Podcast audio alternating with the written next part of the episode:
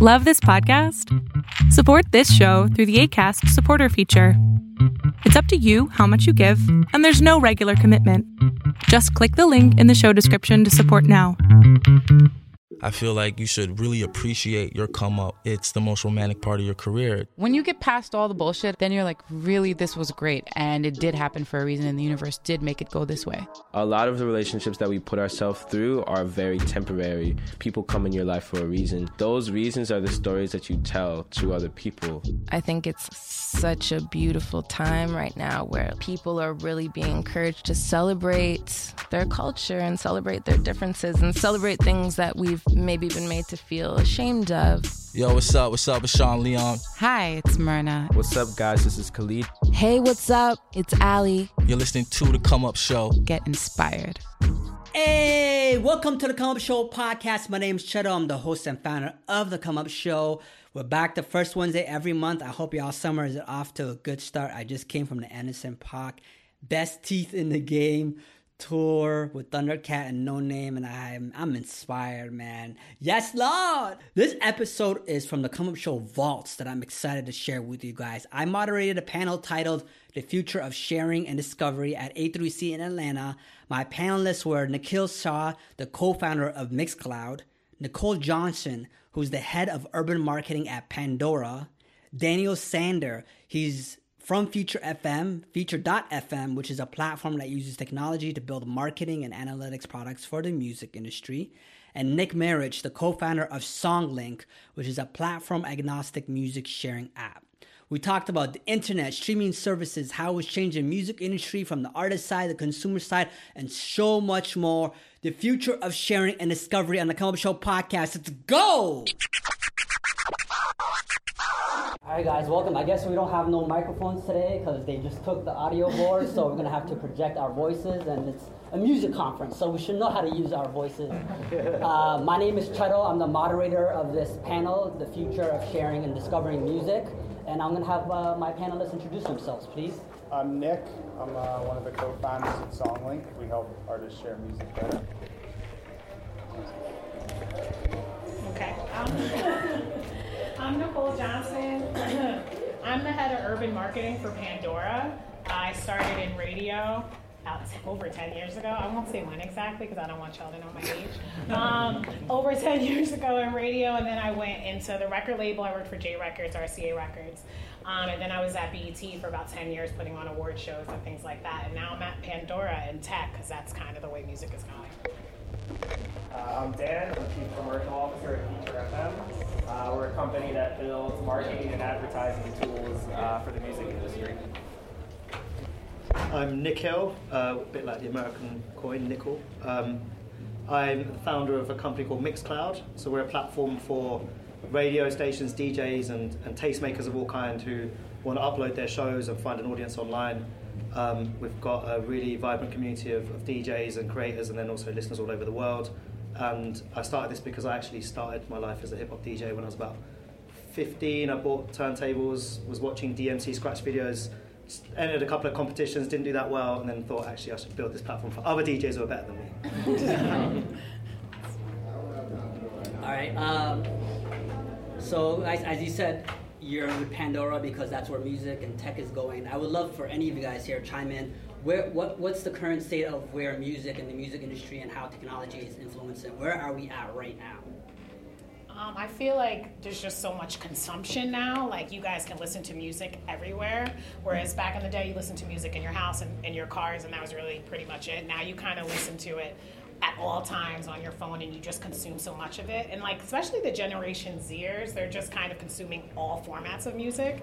So it's not just like you're gonna like rock and you're gonna like pop. Everyone kind of likes everything, and the genres are kind of crossing over now. So I don't know. I feel like musically, it's a good place. And yeah, I, I can share something the other side of that. So that's the, the listener lens. And the other lens that I, I think is really interesting is that um, back when people were buying CDs and vinyl and whatever for physical format, there was maybe like it's, there's some stats I've seen. There were like two million songs in the world, and then when it moved on to iTunes downloads, there were 20 million songs in the world, and now there was like more in excess of two or three hundred million. We're soon going to be at a billion songs. So you think about that growth at like 100, 200x in the number of songs. Mm-hmm. then the question on this panel of discovery, it's just fundamentally changed how we discover because there's just too much out there. Yeah. Anything? Yeah, I, mean, Yeah. I, I think ultimately, you know, what we've seen is it's it's become easier than ever for any artist to get their music onto the streaming platforms, which is, you know, progressively more where fans are actually listening to the music. So there's a bigger supply of music than you know there's ever been in history. So it's you know even harder than ever for artists to break through the noise to reach the right fans. Um, but the fact that you know technology gives every listener their own personalized individual radio station, you know, it should also create tools to to not have to reach all of the fans, but reach the right fans and get your music in front of them with smart targeting, with you know using data to your advantage, and really making sure that your music is reaching the right fans. Um, so yeah, it's a really interesting, you know, it's a really interesting dilemma that there's more music than ever before, but you know you have those personalized stations as well. Well, that is that. That's how how does song song play into that? Yeah. And, um, and actually tell people a little bit about Sure. it too. Yeah. Um, my partner and I would love to share music. Um, and I'm sure a lot of you guys a few years ago were sharing music with your family and your friends. And from, from my point of view, I had friends that would screenshot songs, send me the screenshot, and say, "Hey, look this up." Uh, that's the solve. That's the problem we wanted to solve. We wanted to have a platform and algorithm where anybody could go to this site, look up any song, share it on multiple streaming platforms. That's how we came together. Um, and then over the past year, we realized, well, this isn't just for fans. Artists need this. Artists need to share their music better. So we started selling custom smart smart links, custom URLs, uh, link analytics for those custom URLs, and graphics for the releases. Mm. And guys, if for any reason, if you can't hear anything clearly, we need to talk louder or whatever, or repeat, please let us know because you know we're using our voices. Uh, Mixcloud, rethinking, rethinking radio. What does that mean?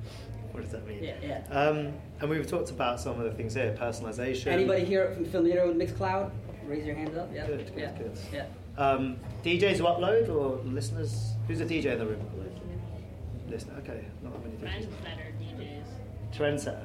Friends that Oh, friends DJs. that DJs, right? Cool. cool. Um, so yeah, we came at it a few years ago. Initially, like similar to what you talked about with Songlink, we just wanted to solve a very simple problem, which was that as as fans of DJ culture and and radio, um, I trust the DJ is the phrase I've always thought about growing up.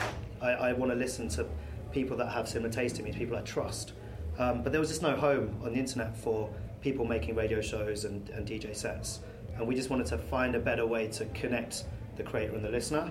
Um, and then build things for listeners around personalization, around better discovery and sharing.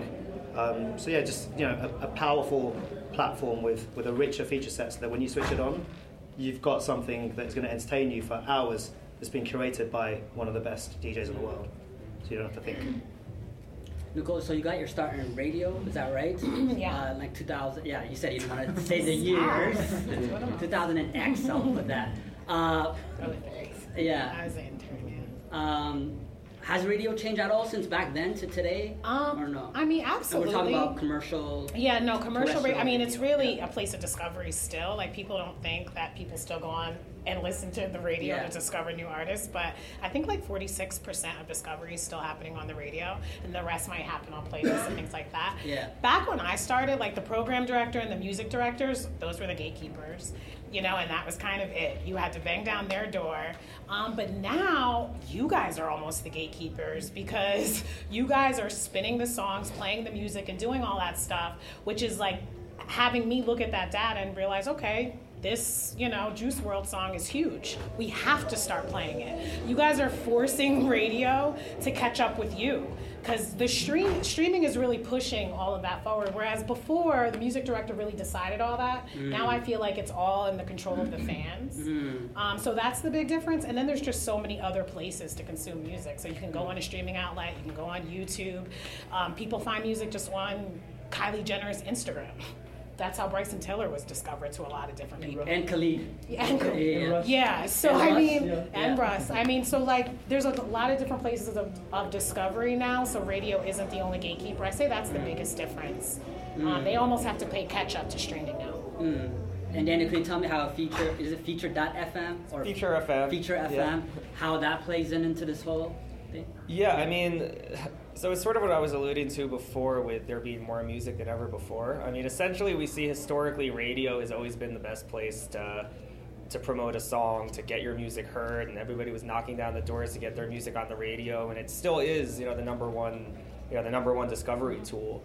But what we're seeing now is with the rise of streaming and you know and lean back listening and digital services, that you know it's it's that the power of radio hasn't changed, but the way people listen to it is drastically changing. So you know where it used to be, you would get your song on the radio and it plays to you know a, a massive audience at once. Now everybody has their own individualized radio station.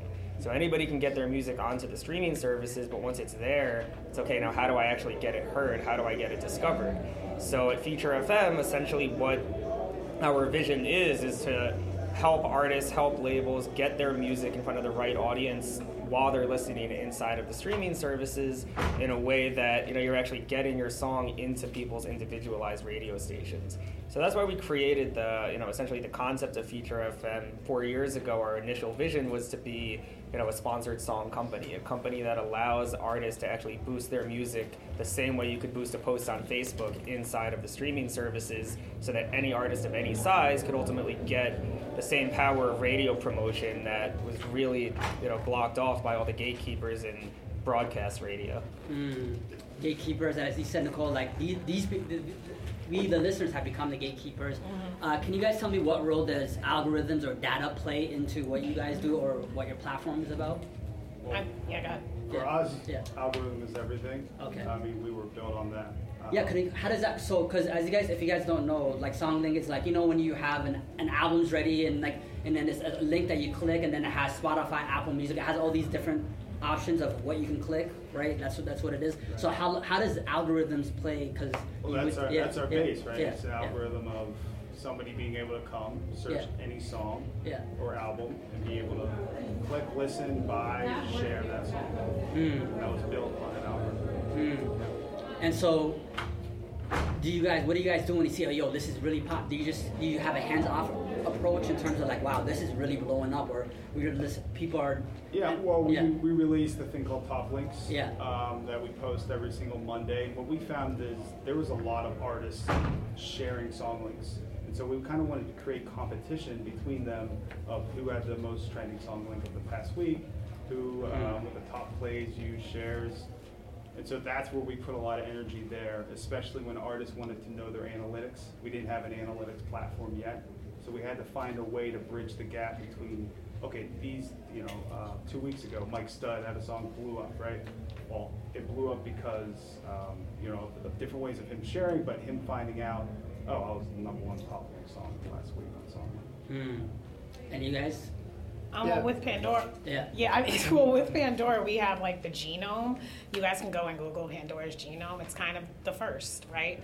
Um, we have so much data over the 10 plus years. Um, and what it is, is we have about 50 musicologists slash scientists that are in Oakland and they study every piece of music that comes into Pandora. That's why when you're listening to the radio station, the next song is exactly what you wanted to hear. It's because these people have like really studied exactly what you want to hear. So they put like there's 450 attributes that go into one song. So like pitch or like melody or this or that, 450 of those that's how they figure out what's going to play next um, on your station. So, I mean, we use algorithms on a daily. That's kind of what Pandora was based on um, finding out what you like, um, how much you'll listen to a song before you skip. Um, so we, we can go back and tell the artist, you know what, you might want to change that hook, or you might want to do a remix, or you might want to add somebody to it, because at this point, 60% of your audience is leaving. Um, so we use a lot of that, a lot of data. Um, right now, if you go on nextbigsound.com, um, you can go there and you can look and see how many stations people create using your name. So if I can sit down with Ella Mai and say, you know what, seven million people have created stations just by using your name. So they love you and they love your whole vibe and everything you're bringing, and they want more of it. It's a great indicator when you're talking about data. Um, and then obviously spins and all that. You can see all that kind of stuff on Next Big Sound. So yeah, we're just all about what the listener really wants to hear on Pandora. Yeah, our perspective on algorithms is that algorithms are obviously crucially important because there's, like I was saying earlier, there's so much music out there. You need the data to help find the signal from the noise. But we generally, our philosophy at Mixcloud we think that people are loyal to people, people are not loyal to algorithms. So we use the algorithm to get the listener to a human expert, um, a DJ they can trust and, and, and love and become loyal to. And then what we find that, that is really powerful on our platform is that um, a radio presenter or DJ will have a regular series, like you know, they might have a, a weekly mixtape or a monthly show, and then people keep coming back, and they have this really like loyal kind of relationship they create, and and the algorithm gets you as a listener to the right person, but then after that, that person takes over. Mm. I, I want you to expand on that a little bit because we're thinking everything is AI and yeah, algorithms and like it makes us like humans are going to be extinct or irrelevant in terms of technology. But you said when people, what advantages human beings or people personalities have uh, compared to algorithms? Yeah, right. I mean, Yeah. it's funny because you say that like Yeah. AI and and robot's automate- gonna take over, robots- like- the robots taking over actually means that more people in the world are going to have creative jobs. Because the Creative jobs. Yeah, right. And there's Okay. a macro trend happening in the world that like Okay. you know co-working spaces, creative co-working spaces are going up. More people are working in creative industries. Like in the UK where I live, the creative industries is growing at a faster rate than every single every other industry. Mm. Um, more people are taking creative jobs, and that's a great thing for humanity. And it means that actually people are doing things they love, Mm. and now we just need to find ways of getting making money for that. Yeah. Uh, is it? Do you guys have a bot, like a Facebook bot, or one of you guys, or is Slack bot. Slack bot. Okay. What is it? What is it? a Slack app that Okay. um, you go in the Slack, you type backslash song link, and then you can type in any song. So Okay. People at work. There's a lot. There's over like 500 uh, startup teams, different Yeah. Slack groups. While they're at work, they're sharing music. They use that bot. Is, should artists be considering bots? Because I've seen some like say Facebook fan page where like you know an artist has a new song and it's you think it's like that artist talking to you, but it's an actual Yeah, AI. I, I yeah. think the the potential of bot technology is, is really amazing for marketing your music. Yeah. Uh, I think what we see is that today the technology isn't there yet to, you know, in a way that in a, in a way that it's that it's seamless, right? So if you're talking to a bot, you know, eventually it's going to get broken. You know, if if it doesn't, you know, if it doesn't have the right technology to know how to respond, eventually you'll get to a place that it breaks. I think today, from what we see, the best use of bot technology is not to try to trick a fan into thinking that they're talking to you, but to be upfront with them, hey, this is my bot, but use it as a communication tool for inbound traffic. Fans are messaging you on Facebook Messenger, hey, you know, this is my artist bot, but hey, did you know that I released a new song or a new album? And not try to trick them into, hey, have a conversation with me or, you know, try to do something that's overly complicated, but keep it very simple, keep it very, uh, you know, very short to unique stories. Uh, I think it's an amazing communication tool. Um, absolutely, I think it you know capitalizes on fans that you know are literally reaching out to you. You know, on fans that have now subscribed and you can communicate with directly. Uh, they have amazing engagement rates, amazing open rates, but you know don't try to use them for something more than they're ready to be used for. Mm. So yeah, the, the powerful thing because bots are using using messaging services, right? Like Facebook Messenger or stuff like that, which is like uh, people should start paying attention to mes- messaging platforms, right? Like in terms of is that like is do you see that? like yeah. entre- entrepreneurial artists. Yeah, entrepreneurial wanna artists. Cover that, cover that like first 10 to 15 percent of conversation, generating more conversation, allowing more people to see your music, allowing more conversations to happen. Yeah. I see that being necessary. If you have a small team, you don't have a lot of time. Mhm. You have to learn how to expand your time. Yeah. At the same time, expanding your sound. Yeah. It's a, great, great tool. I wonder what's the, what's the makeup of this room. Uh, if you're an artist, raise your hand. Uh, producer, uh, management. Okay, a bunch of managers. Did I have I missed any other areas? Record label. Record label. Okay, cool. Developers. That's dope. Developers. Tech okay. startup. Tech startup. Okay. Run a discovery platform. Okay. For so you're getting for Songlink, people are sharing. They're seeing all these analytics. So like, what are the like the the, the where people where are people sharing music the most, or what are interesting things you're seeing from behind from the dashboard? Um, people love playing the YouTube. Like we have an experience that shows all of the platforms, but at the bottom of the footer it shows the actual music video. Um, I don't know personally how I would feel in the beginning of that, but over time I've seen that there was a lot of artists or a lot of fans that are interacting more in a visual front versus going directly to the Keith, you streaming good? platform. Yeah. So a mu- he was saying music videos are more Right. engaging Yeah, 'cause compared it's to a more streaming. engaging, yeah. I think, from a UX UI uh, experience. Okay. Going to the platform, seeing that they have a video, they'll hop to the video versus hopping to the streaming platform. But I feel like does that only last for the that initial discovery, and Yeah. then are they on to another platform to actually listen to the music? True. Because video, you have to be uh, engaged. Like literally, the YouTube app, unless you have Yeah. YouTube Premium, whatever, it's got to Yeah. be open on your phone, yeah, and you gotcha. can't do nothing else. Yeah. but if it's audio, you can do whatever. you Yeah. want. Yeah, Yeah, I mean, people. There's, there's these crazy stats of like how soon 80% of the internet is going to be video, but at the same time, so we're living 80% of Instagram? of, of the internet. Of the There's internet, gonna some oh. crazy stat that like Yeah. the internet is becoming video. Yeah, I Okay. feel like twenty, like by twenty twenty, like most um, Traffic. most like commercials are just straight up videos now. Everything's gonna be straight up video, Mm-hmm. motion video. Yeah, right. Does that mean in terms of because video takes so much bandwidth, or it actually means like no, a a lot of people? Well, I think it's what I was going to say is that Yeah. it's it's crucially important. People do love to engage with the visual format, but Yeah. at the same time, we are living in an age of audio. Yeah. Because we've got these voice technologies everywhere. We've got speak, like you were saying earlier, speakers everywhere we go. We've either got headphones or some connected speaker or Sonos in the corner. So actually, Yeah. we're living in a world of like just multimedia everywhere. That's so I think video is important, but we've you know we've got a platform. But audio is obviously important. There's also podcasting because I feel like nowadays uh, somebody paying attention to a four mi- minute music video is like throughout it is like oh my god you're getting Yeah. you're scratching like oh my god I gotta put. You're asking for Yeah. so much. Dude, you're asking for so you got ADD basically. I, that's how I see it. Like I, that's you're asking for a lot of my attention unless it's a really really dope mu- music videos are kind of making a comeback because there's a lot of amazing ones coming out. Yeah, I Uh, think Pandora's la- launching about 100 podcasts in the Yeah. upcoming months. I mean, and you can see it on Spotify and everywhere else. That's kind of where everyone's going. They're away from blogs, Yeah. more on, you know, the whole podcasting lens of everything. okay, so how can sorry how can artists break through this noise, man? Get an interview on a podcast. I'm kidding. like how if there is so much uh, demand for attention like yo, what hope is there for the up and comer the indie person Well, one of the things, so when we were talking about the bot stuff earlier, Yeah. um, you know, my thinking in that conversation was if you take it up a level, just extrapolate from the bot example, what you're talking about there is how do you create more deep meaningful relationships with your biggest and most loyal fans. And I think that's like that's super crucial. When we started Mixcloud, it's, it's starting a company is quite similar to being an artist actually in the first in the early years because you're trying to build an audience, you're trying to create a user base, and you're starting from nothing. And the crucial thing for us was just like investing in community, you know, being really focused and really super serving the people that loved us initially, and having a really deep community strategy, and not trying to just be all things to all people straight away.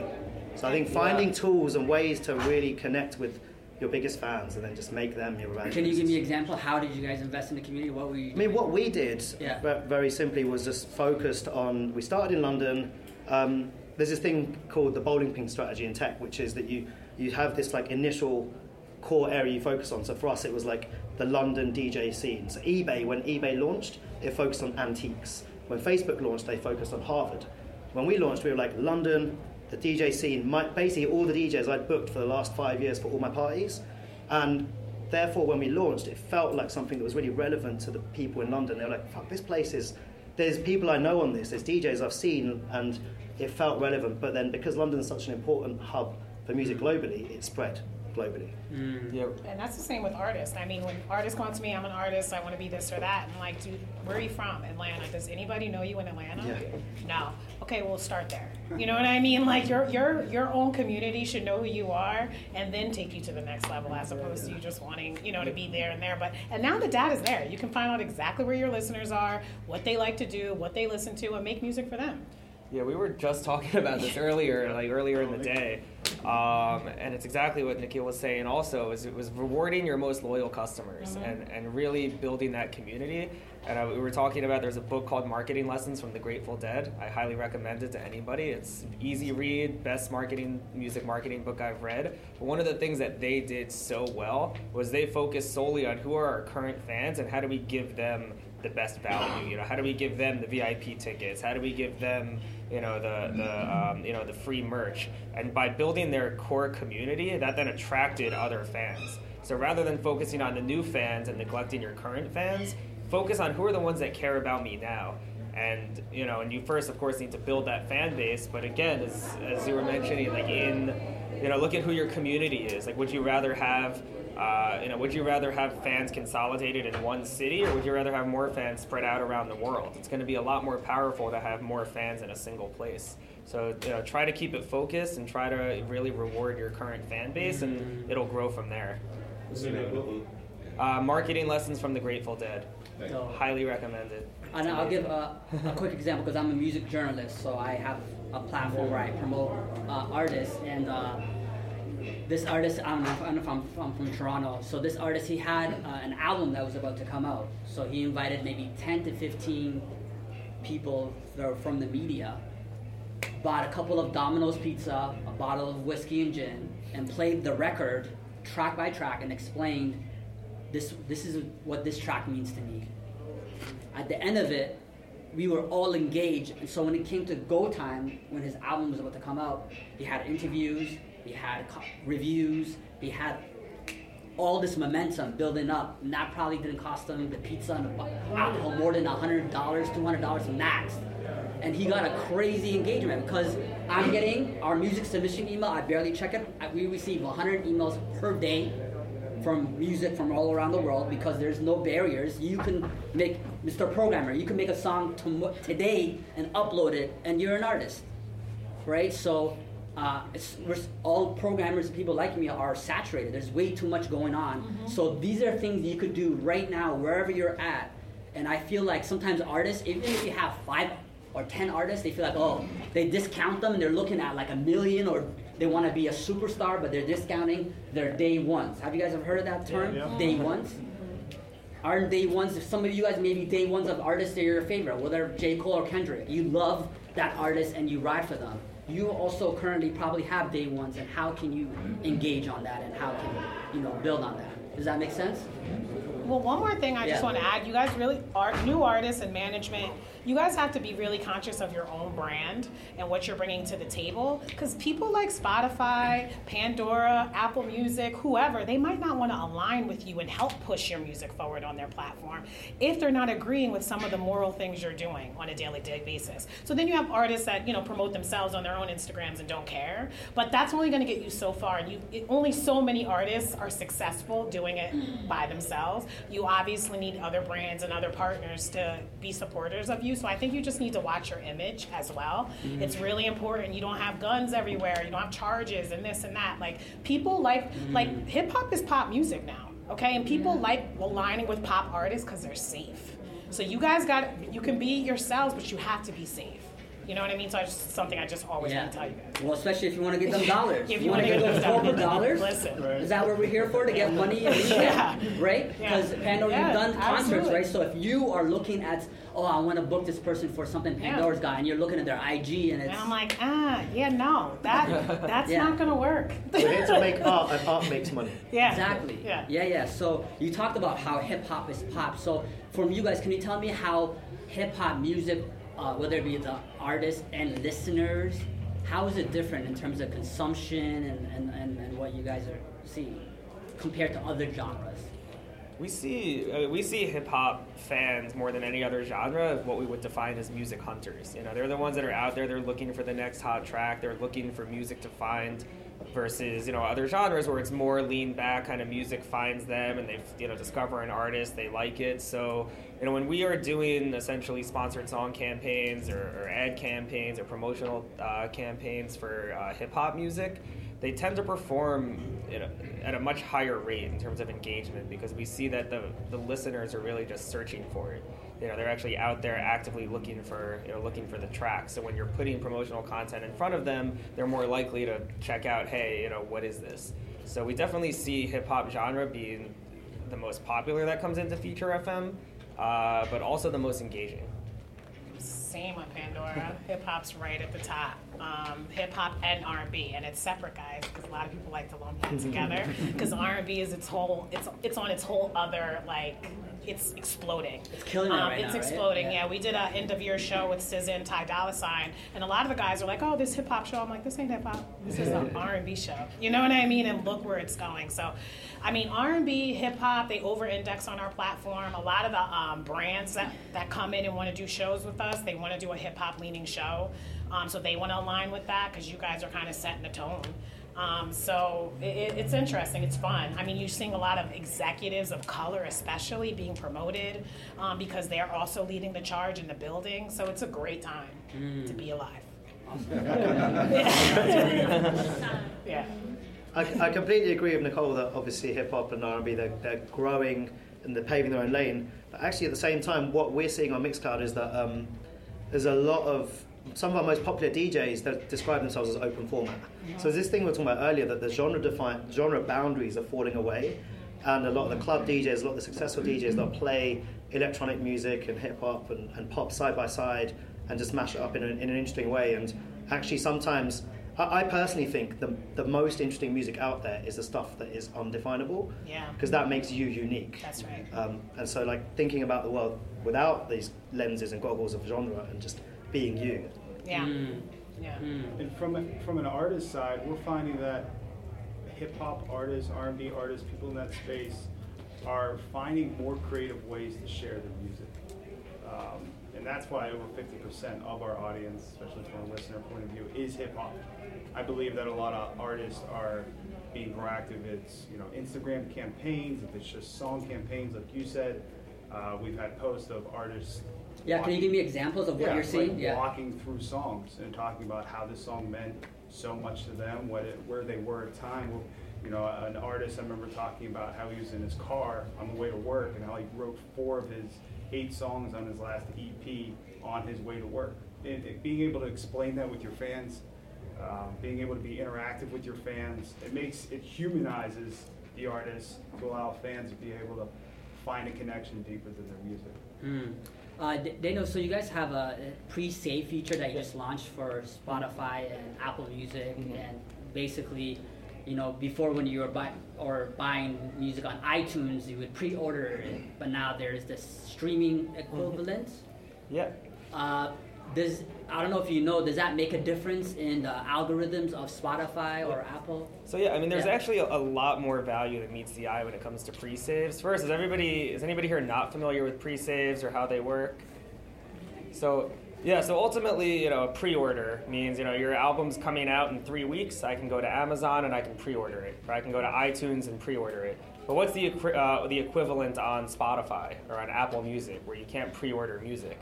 Uh, so we created something called a pre-save. So you can actually actively market your music to fans before it's released, and they can pre-save it on Spotify.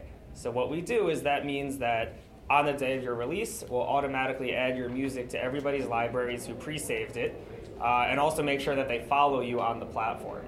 Uh, so the first thing is that on the day of the release, you're going to automatically have uh, more fans that have your music in their libraries, which inherently means more streams, and you know hopefully helps your music uh, you know grow in the streaming platforms. But really, there's there's a whole other side of the value because fans that are pre-saving. Um, they actually log in with their Spotify account. They log in with their Apple Music account, with their Deezer account, and when they pre-save, they can opt into sharing their email address with you.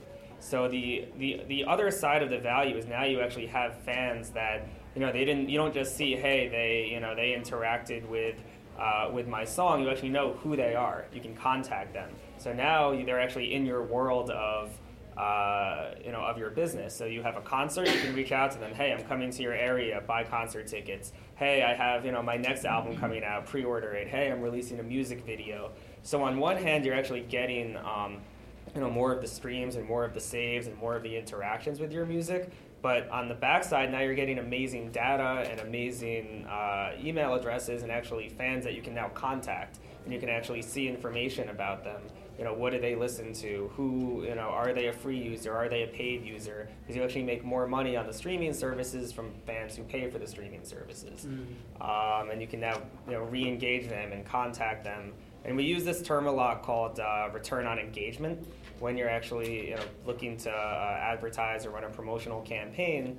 Uh, because uh, I would say that the best, um, like what we see is, is fans are more, uh, you know, it's less transactional. We're more in a renting uh, renting environment where fans are, you know, they're streaming music, they're they're paying subscriptions, they're actually renting. So you, what you want to do is continue to engage those fans.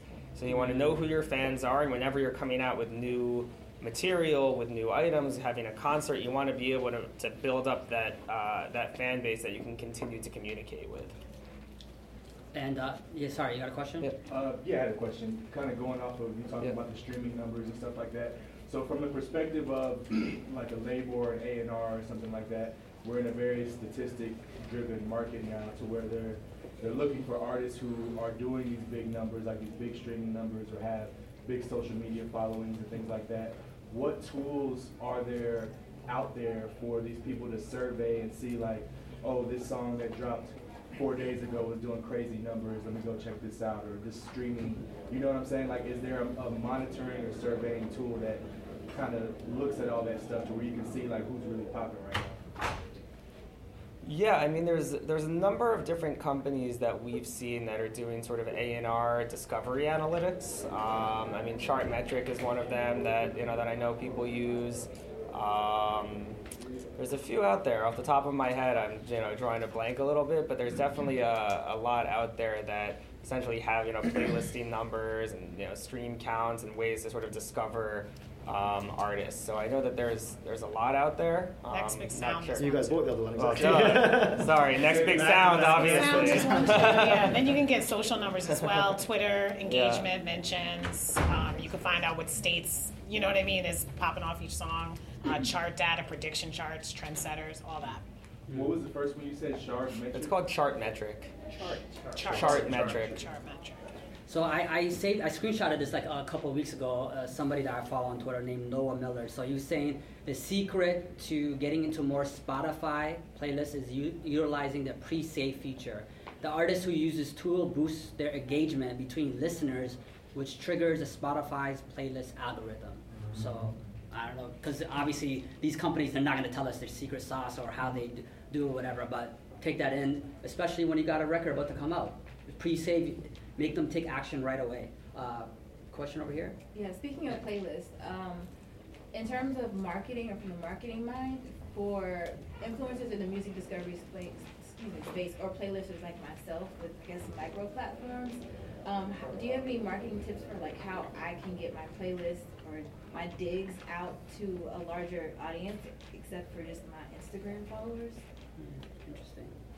Is there, a, d- you guys don't have playlists, right? No, we don't People, support it, playlists. it's just uh, actual original songs. Okay. project. Uh, can- Go ahead. no, so um, I think in the space right now, there's like a lot of independent, like Indiemono. I don't know if you've heard of Indiemono or uh, Sound Soundplate or uh, SubmitHub, where for a lot of independent artists right now, you're able to go and submit for free, uh, based on in what you were saying from Pandora, uh, what she was saying about like the danceability or like Oh, everything. yeah. that- You know, how, that's exactly how the in, independent playlists work. So it'll, it'll draw you up all the metrics of it, and so you're able to submit based on what your song sounds like and is, and it's super helpful for the independent artists right now. So. So, uh, is purchasing music basically gonna be like not a thing anymore in the future? Because we're talking about we're heading towards an uh, access streaming rather than ownership. Yeah, it's funny. Uh, I mean, it yeah. feels like people Yeah. are post are uh, purchasing vinyl. Vinyl's Yeah. on the rise, like Yeah. the old school music people nice definitely. Yeah, it's a nice little trend right now. But as far as purchasing, I don't know what. Yeah, I mean, vinyl is like um, the funny thing about vinyl is that it, most of the vinyl that's bought now isn't listened to. Mhm. Isn't it- listened it to. isn't I listened to. it. Yeah. People buy them as gifts and they stick them on the shelf. So Yeah. they don't open them. Um, but it's Because it's, it's hipsters doing it. but let's it's, be honest. but it's an interesting wanna- trend, right? Because what it shows, Interesting. what it shows is that people are engaging with that artist in order to buy something and own it and give it, and so that's actually really meaningful, right? Mhm. If they listen to it or not, it doesn't matter. The fact is, people want something that they can. It's like a they can T-shirt. engage with a T-shirt, a gig ticket. Merch. Right. Um, 'cause- Exactly. Yeah. Vinyl's a piece of merch in a sense. It's a you know it's a piece of art that you you know that you associate with the artist. You know people aren't buying CDs to listen to it. They're streaming music, but you buy the vinyl because it represents you know an artist that you believe in. It represents the art. So I think we sort of see vinyls as definitely a piece of merch. Um, I think interestingly in terms of just our digital downloads going to go away. From what we see right from what we see right now is. Um, is uh, in the EDM space and in you know in the DJ world. Actually, a lot of DJs still, and you guys, you know, might be able to back it up. But from what we see, is that. Uh, you know, that's where very much digital downloads are still very popular. A lot of DJs want to have the music, actually own it for how they use it, uh, whereas the general consumption of listening is going to be you know much more towards streaming. So we see general listeners are definitely going, you know, more towards streaming, but um, that's why companies like uh, services like Traxsource that we see that are very much in the digital download space, even though Beatport, which is very much electronic focused, um, you know, have their niche of you know electronic DJs that want to own, you know, the actual, they want to take ownership over the actual songs for how they're going to use it. Uh, but it, yeah. I just want to pick up on a couple of the questions around like what we've learned from the consumption we've seen on the platform. You're talking about you know, the EDM and the DJ space there.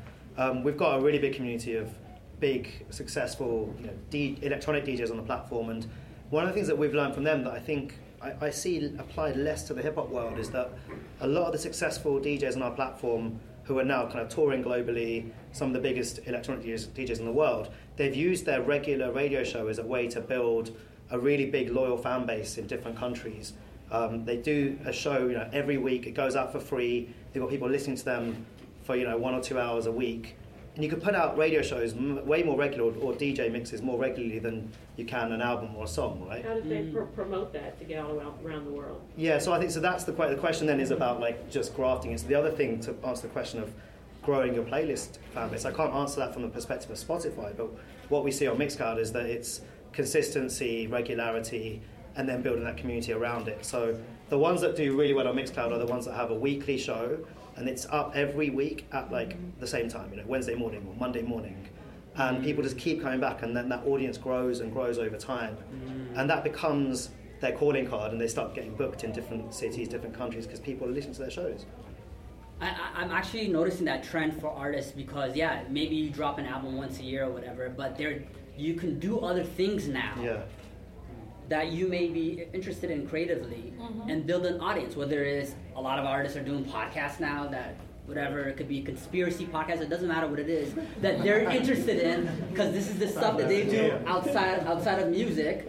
And they're building an audience, and they have a constant, you know, building that Yeah. rapport. So when it comes to go time of buy something or I'm doing this now, uh, they're ready to go. So on Monday, deadmau5 just uh, announced his new radio show, which is uploaded every Monday exclusively on Mixcloud.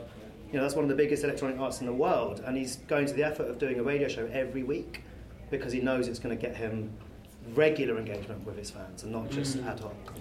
Yeah, because is it, is it because you're building such a like a rapport or like you're doing so much for your audience when it comes to time for asking for something? They're like, yeah, for sure.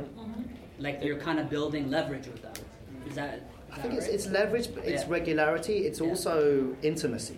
Yep. Because if you're giving someone something every week and they're listening to, there might be some voice in there. There might be a bit of like, "Hey, this is deadmau5. Like you're listening to my show," and then you're presenting the music, your your own music, but also what you listen to. You're getting a window into what that person is about, mm. and that's like radio's always been super intimate.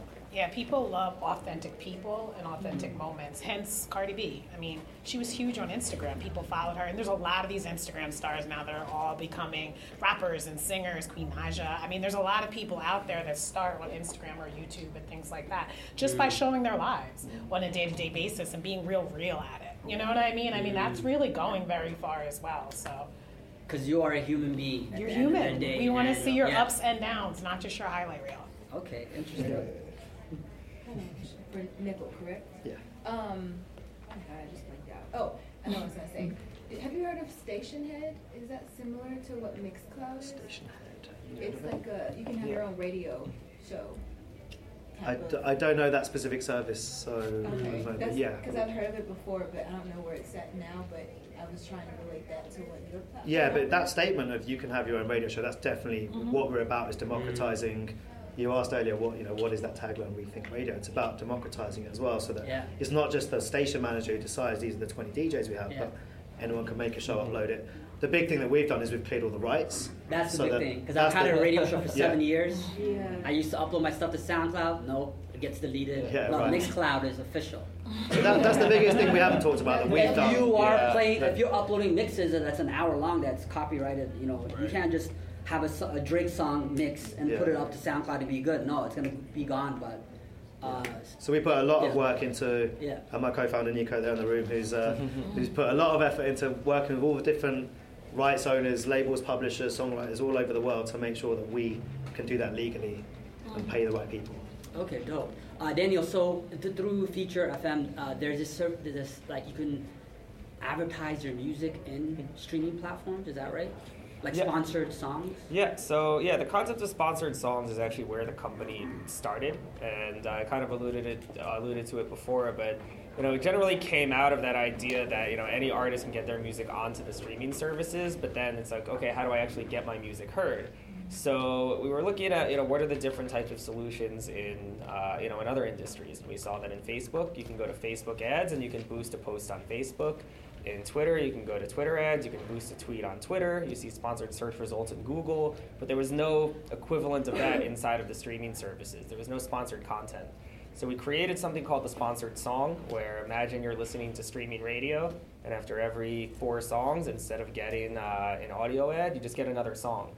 And it's sponsored. You're told it's sponsored both audibly and visually, uh, but it's targeted to you based on your listening behavior, uh, your favorite artists, your listening habits. So we have our own targeting uh, algorithm uh, that you know I was talking back about algorithms before, but that essentially will place your song to the right person, but it's completely native. Uh, so we first integrated it with a company called 8Tracks, and then we expanded it to Deezer, who's currently our largest um, uh, global partner that has sponsored songs. And uh, what's unique about it is that the songs play directly from the Deezer catalog, so it's not an ad. You know, it's native, just like that sponsored post on Facebook. So when a fan gets your sponsored song, they can interact with it like any other song. They can add it to a playlist. They can follow you as an artist. We guarantee it's heard for at least 30 seconds, but it's the full song play if the fan wants to keep listening. Uh, and we really saw it as a way to, you know, just like I was talking about before uh, with the concept of radio promotion. It's a way that, you know, in less than two minutes, you can guarantee your music's being heard by the right audience uh, and getting that exposure. Um, and you know, we see a lot of a lot of artists that are advertising or that are putting music out there saying, "Hey, you know, click here to listen to it." And we, you know, we see that no one's going to become your fan until they've actually heard your music, until they've actually experienced it. So rather than trying to say, "Hey, click here to listen to my music," when they might not have even heard of you, we're starting with the song play. We're saying, "Here's my music. Now decide if you like it or not."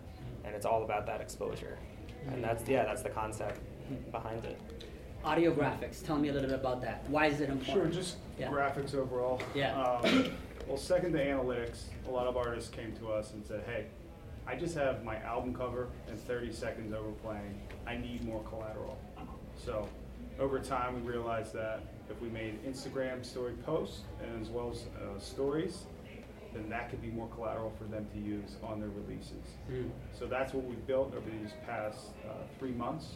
Mhm. Um, So this is something that you guys can actually do, like yeah, uh, we somebody, do it all in house. The we artist have a designer who's Yeah. um, Okay. on staff, so it's also using that asset as well. Yeah. As Do you guys com- know what I'm talking about? So when you have a new song, say you have a new album or whatever, then how are you gonna? You have the album cover, but you can't post the same album cover ten times on your Instagram. It's gonna get It's, like it's right? bad. It's bad. You see it every day. I say you can. same Some people do it, but it's, the, it's not good. Yeah, and it's interacting with them and Yeah. that um, in the past they might have paid somebody, you know, sixty dollars per hour, Mhm. um, hired a graphic designer to help them create some of their um, just releases or just ideas or posters, uh, and coming to us and just finding a simplified process that they can have addition to their song link and their analytics was a need for us Mm. and for the artists. Okay, so we got like le- around 10 minutes left in, in our panel today. Um, uh, so we've, you guys mentioned some like uh, resources. Is there anything else that you want to say uh, that leave uh, the audience, our audience with today? Um, I would definitely tell everyone to go to the AMP playbook. Um, just Google AMP, Pandora's AMP playbook. Um, on there, you can uh, feature a track if you have a new song up, so it'll be pinned to the top of your radio station if you have a station on Pandora. So yours, that new song will play first. You can promote a tour. Um, which is great, and you can geo-target what market you're going to be in, and say, "Hey, fan," and you can re- upload a message and talk to your fans before or after the record plays. So all things like that, all those kind of tools, make sure you go to AMP and download that and figure that out. Can, can I ask a question to the to, to the audience? Are you the artists and kind of I guess artist uh, managers in the room. Are you pushing your music to DJs to get it played? Yeah. That as well is very That, that's well. That's actually uh, you know what one of the. By the way, guys, we're gonna open it up to a Q and A after they're done the last points. Um, how did people get access to these DJs? On, on Yeah, that's why I'm asking the question, Yeah. right? Because it's um, that, it's crucially important because everyone's very focused, rightly so. Everyone's very focused on getting music into playlists, um, but the gatekeepers for those playlists are quite small. You know, it's the companies. Um, but like I said earlier, like having a human connection. If you create a fan out of a DJ, they're going to be a fan of yours for a long time, and they'll keep pushing your music, and you can deepen that relationship because they're another human being. Um, so we, I think that's you know we've seen that a lot with with artists who build relationships with the DJs on our platform. We don't currently have the tools to do that. If I'm honest, we don't have the means to go to Mixcloud and find the DJs that are playing your music.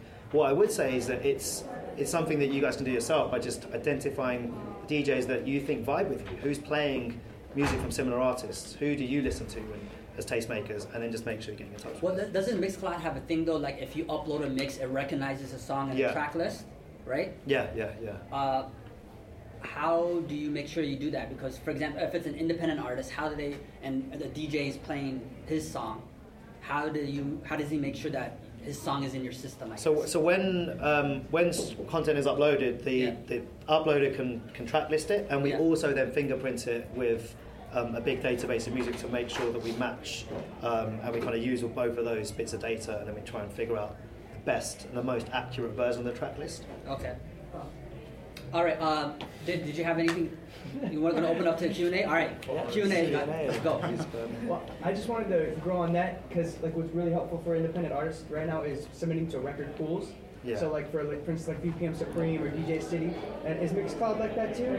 I mean, I, We don't run our own DJ pool, but what happens is I guess you think of it as a, as a journey, right? The Yeah. artists who submit to the pool, a lot of the DJs on our platform are members of those pools, right? Yeah. They'll find their music and then they'll use Mixcloud to get that mix out to the world. Right, so that's what's so important. Like, in, so if you find a couple of DJs that you know, providing them the accessibility to your record is the most important too. So like having a Serato tagged record on there to have the intro, the outro, the clean version, the dirty version. And so if you have it in the top three record pools, then your favorite DJ, you can be like, oh, my favorite DJ spins at this place. Hey, go on uh, BPM Supreme or wherever to grab the record, and, and it makes it accessible for them. So like, you know, that's a really good point to bring Yeah, up. yeah. Um, so is there any monetization um, with your app as far as like DJs uploading their um, mixes or the artists that are getting spin inside the um, playlist that the DJ make as far as Yeah, yeah, absolutely. So, one of the fu- fundamental problems we wanted to solve was identifying the music that the DJs are playing and having the rights deals in place, and then paying all the different you know labels, publishers, and then making sure that money goes back to the right people that are being played. Um, and right now, we're working on something that's going to be launching in the next few months, which is going to be about helping the the DJs also figure out a way to get get and that also goes with like when DJs have flips as far as like different um, like versions of the song like too. So they will go towards the artist also. If it's a remix that the, the, the DJ has made. Okay. Um, it depends if it's recognised or not, but generally, yeah. They, if they're ma- if they're playing someone else's music, we do our best to recognise that music and pay back to the correct rights holder. Okay, in the back. Pandora, yeah, uh, when you use that service, does it, does it only promote the people who are currently following your station? Or did you get exposure outside of, do you get to build a new fan base on Pandora, or is it only people who are following you currently on Pandora? I mean, when you do voice messages and things like that, those are the people that are following you on Pandora. Um, you could still share your music. Um, Pandora just did a partnership with um, Snapchat, so you can share your music through Snapchat. All the music is funneled through Pandora. But you can share your music on your social media platform, and then you can get more fans from that. Um, so yeah, so So it's draw- it's draw people to Pandora. yeah, draw Yeah, yeah back to yeah, Pandora exactly. Me? Alright. this kind of kind of a question uh, directed towards Nick and Dan. Uh, thoughts on because I had a- an idea as you were speaking. Thoughts on like a song link, but for pre-saves and pre-orders. That's Yeah. what we do. That's, That's what Dan does. Ah, the feature film. Yeah. Word. So so yeah. So you know we so our platform we we support pre-saves for uh, uh, for Spotify, for Apple Music, um, and also for Deezer. But you can create a pre-save link that also includes those three stores, but then also pre-orders to Amazon and to iTunes and really any store you want to go to. And then actually what happens is on the day of your release, that exact page automatically converts to a release smart link. So you don't have to you know go to a separate place and create another link. All the data stays in the same place. Um, you know, we also support having retargeting data, so you can actually send data to your Facebook ads account. Now you can go to Facebook ads and say target ads to anybody who clicked on my link and uses Spotify, target ads only to people that like hip hop and use Apple Music. Um, there's actually a lot of value. You can also say that anybody that clicks from France, you want the whole page to be in French and Deezer to be the first option, where Deezer is the most uh, uh, the most popular service there. Uh, so there's uh, there's a lot of hidden functionality in the data. I'd say like you know if you guys are, are planning um, you know putting a marketing plan together for your releases, you know use these tools. You know use pre-saves, use smart links. You know use different pages that help you get followers and help you get saves because you know you don't only get the action, but then you also get the data that you can re-engage these fans with and continue to contact them. And I think you really have to make sure you know the right timing to pull the mm-hmm. triggers, mm-hmm. because sometimes you guys pull triggers a little too early, and then people just kind of bypass or skip your music, and then it all it all is for nothing. You know what I mean? So you just have to create a little buzz first and know the right time to really market out your whole plan. So um, for Dan, um, so you spoke on um, the sponsorship, um, and it's like primarily for Deezer. Um, but how is that sponsorship? Is it um, actually available for Apple Music as well, and like Spotify, since Apple Music is more so in-house to like Apple, or um, are y'all able to like bypass that and kind of give um, the audience of Apple Music artists and um, consumers the ability to see like your sponsorships as well? So the the sponsored track product is something that's really uh, uh, it's really unique to us. You know, those are it's actually a direct partnership that we have with Deezer where they integrated our technology. Uh, that specific product, still Deezer is going to be our largest partner that has that. Um, but that was actually just where the company started. So we expanded a lot from there. We expanded the ad platform to also have uh, sponsored songs on music websites and music blogs. We're launching Facebook and Instagram ads in about a month. Uh, we also do have standard self-serve audio ads, uh, which are your 30-second audio ads, um, and then we have marketing tools that do have Apple Music and have Pandora and have you know other services. So the the sponsored track itself, uh, that specific ad unit is uh, you know primarily in Deezer is our largest partner. Uh, but by utilizing the other um, the other advertising channels with the different marketing tools, that's how you're going to get fans that engage with Apple Music, with Pandora, with Spotify, with the other services. Um, and of course, you know we're we're working towards uh, partnering with more streaming services on the sponsored tracks. Um, you know, and are hoping to add a few more in the next year or so. Okay, I think, uh, how are we doing? One or two more questions. Okay. Not really a question, I just kind of wanted to add in, when you guys were talking about like podcasts, other content mediums that artists can use. Um, so I'm in creative and branding, so I see it all the time. And I just want to recommend, if you haven't read it or heard of it, Jab, Jab, Jab, Right Hook, Gary Vaynerchuk, kind of gives you the map of what they were talking about. So. He's a good guy. Yeah, great. You too. Uh, I kind of talked a lot. You can go. Yeah, but, you know, if, if it, if it can be a one-on-one question, that could that could Yeah. also be Yeah. happening. It's just period, like yeah. for like the panel, like what attracts you all to artists? Like what is the thing that you look for as far as like um, actually engaging and discovering different artists? That's a great question. I would, from my personal experience, I would say the the song that hooks me in isn't always the song that ends up being my favorite song by an artist. So when you're looking for which song should be your single, um, it doesn't mean that it's necessarily your best song, right? I see a lot of artists that they say, you know, but this is my best song, this is what I should promote with, but it's not necessarily going to be the song that grabs somebody in. So there was It's um, not the radio record. Exactly. You know, there was a, there was an artist uh, that we were running a campaign with that you know wanted to do a sponsorship for a song that just had this like really long intro, and it was my personal favorite song by them. But I said, hey, maybe this other song is going to bring people in, and then they discover your album, and now they you know listen to your other music. So definitely be uh, aware of uh, you know what fans are you know what's going to pull fans in. I would say for myself as a music journalist, a curator, uh, the community part is huge because if there's so much music coming at me, like if people in my circle or my community is talking about what that is, I'm like, I'm gonna check for it, right? So that's on an online perspective. In person, uh, treat me like a human being because I feel like artists come up to me within two seconds. Yo, here's my card. I'm an artist. What can you do for me? What can you do for me? right? like Let's so, I'm- we're all human beings. You need to think of the people who are in power uh, positions of power. They're human beings. So like, if you don't like, you don't have to say you're an artist within five seconds. You could just be a regular human being, just talking about whatever it is.